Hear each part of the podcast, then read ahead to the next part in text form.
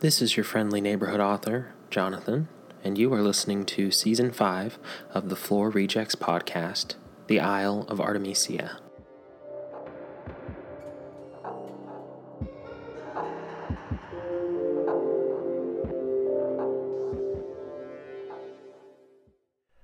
Welcome back to the Floor Rejects podcast. I am your friendly neighborhood author, Jonathan.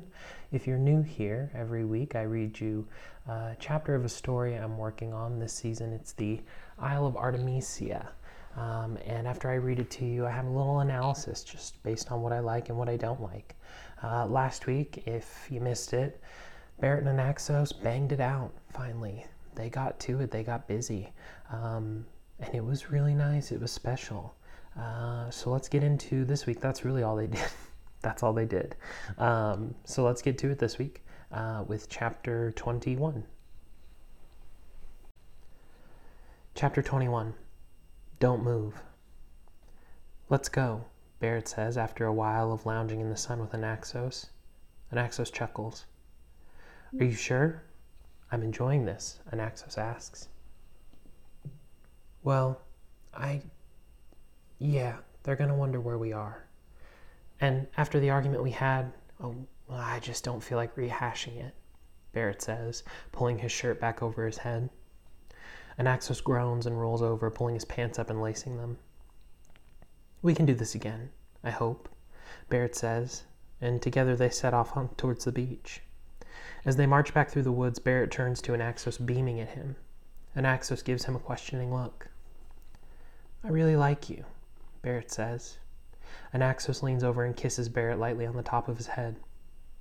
I really like you too, he says, and they walk back onto the beach, ignoring Crystal, who glowers in the surf, Daniel at her side whispering to her.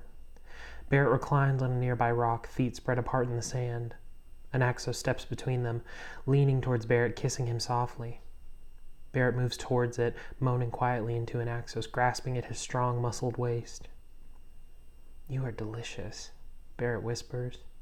Anaxos hums. You too, he says, pulling Barrett off the rocks and into his arms. Come with me, he murmurs, and pulls Barrett farther down the beach, and together they walk, holding hands sweetly. Barrett finds he could get used to this feeling, the touch of a gentle giant. They walk for a long while, out of sight of the hut. Anaxos kisses Barrett again once they reach a little stretch of clear beach. He's soft, passionate, and lovely. He embraces Barrett, wrapping him up in a delicate embrace that has Barrett quivering. He smiles into Anaxos' arms, but he feels the man tense around him after a moment. Don't move, Anaxos whispers. Barrett freezes. He's locked into the moment, his body silently preparing to run or hide. There's someone in the forest. He watches us, Anaxos whispers. He was the one facing the woods. Barrett attempts to turn his head, but Anaxos tightens around him, keeping him still. Only run when I let go, Anaxos says, and Barrett wiggles his head in confirmation. Anaxos' arms drop, and Barrett takes off down the beach, kicking up sand, making fans of it sail behind him. He pumps hard and fast, trying to get away, but when he turns around, Anaxos is standing stock still in the spot Barrett had run from. From the beach, Barrett watches in horror as Elliot steps from the forest and walks gently towards Anaxos. Anaxos doesn't move, just seems to watch as the man approaches. Barrett knows how dangerous he can be, and so he charges. He runs back down the beach, aiming at Elliot, pushing himself from the sand with all his might. Elliot turns to him and he runs and puts out a hand for Barrett to stop. Barrett freezes not because of some magical force, but because a parade of people come marching down the beach. They walk past Anaxos in single file, ignoring him as he stood and watched. Elliot continued to smile at Barrett, staring him down as he stood completely dumbfounded in the sand. The people, a mix of men, women, and children, walked completely calm into the water, their heads bobbing as they got deeper and deeper and until they sank under. Barrett watches as the last of them come down, filing into the water. Then Elliot, with a flourish and a wink, walks into the surf after them. Barrett rushes to Anaxos, who stares after his ex lover, the sea glittering in his eyes. You okay? Barrett asks as he approaches. Anaxos slowly nods.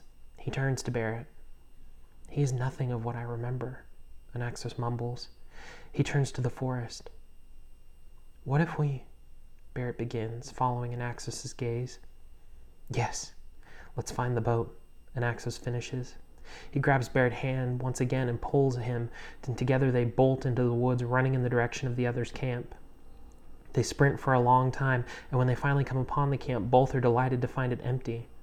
Out of breath, they look around. The place was ramshackle, and Barrett couldn't imagine the horror that would be living here, surrounded by the dark, haunting forest at all times. There was no clue as to where the boat was, but Barrett had an idea. We've never been to the other side of the island, Barrett says. and Anaxos looks at him curiously.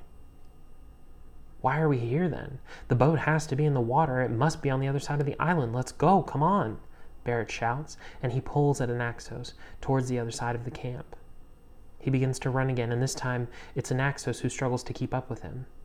Barrett knew he was onto something. He knew this had to be the answer, but he wondered why he hadn't thought about it before. As he ran, he started to taste freedom in the air, but another more sour feeling accompanies it. He looks back, seeing Anaxos running behind him with his arms pumping and pecs bouncing. Barrett knew he would have to leave the man behind. He knew Anaxos wouldn't leave the island. He couldn't, really, even if he wanted to or could. The island had been his home for a 150 years. The world had moved on without him. Barrett feels guilt coil in his stomach. As the woods begin to thin, Barrett runs even harder. He pushes himself until he comes bursting out onto another beach, and when he does, his mouth falls open in shock at what he finds. Okay, there's some things I want to tell you about this chapter that I think will clarify why it was so short and why it's written the way it is. So let's talk about it. I have the potential to do this new writing job. Um, and basically, what it means is writing stories that are ser- Ooh, I have hiccups. Serialized fiction. So they publish it chapter by chapter, and people pay to read chapter by chapter. Um, and they have very specific requirements and guidelines. And one of them is that chapters need to be between 1,000 to 1,300 words. So I'm trying to put that into practice into writing shorter chapters where things happen in quick succession to keep readers on their toes. So that's why the chapter is a little shorter. It was kind of a practice run for me. Um, and I might have a few more practice runs in me before I start really, really writing. Um, but I do I don't love this chapter. It's really just a blase chapter. It gets us where we need to go and kind of gets us forward in the plot without really there being too much too much anything other than a focus on the romance aspect. And again, that's kind of what my writing style will end up being like. Um, and so I want to make sure that, ouch, ouch, sorry. I want to make sure that I am practicing that um, because that'll be the writing style that I'll have to employ with this story. Um, so that's that's why the chapter is so short. Um, I'm gonna keep the episode this week pretty short as well. I've got a lot going on with work. Um, I know I say that every week, but I, I mean it every week. I I got this new job and it was supposed to be one thing and it's turned out to be another. Um, and so I I kind of spend all my time working now. I don't I don't do anything else. So I have to cut this episode kind of short, but I'll be back next week with another chapter, hopefully a little longer, but you know, maybe I start writing two chapters a week and they're just shorter chapters. I don't know. Um, but I'll be back. Just having a rough week, you know. So I'll see you next week. But as always, I've been your friendly neighborhood writer, author, reader, writer, arithmetic, Jonathan, and this has been the Floor Rejects podcast.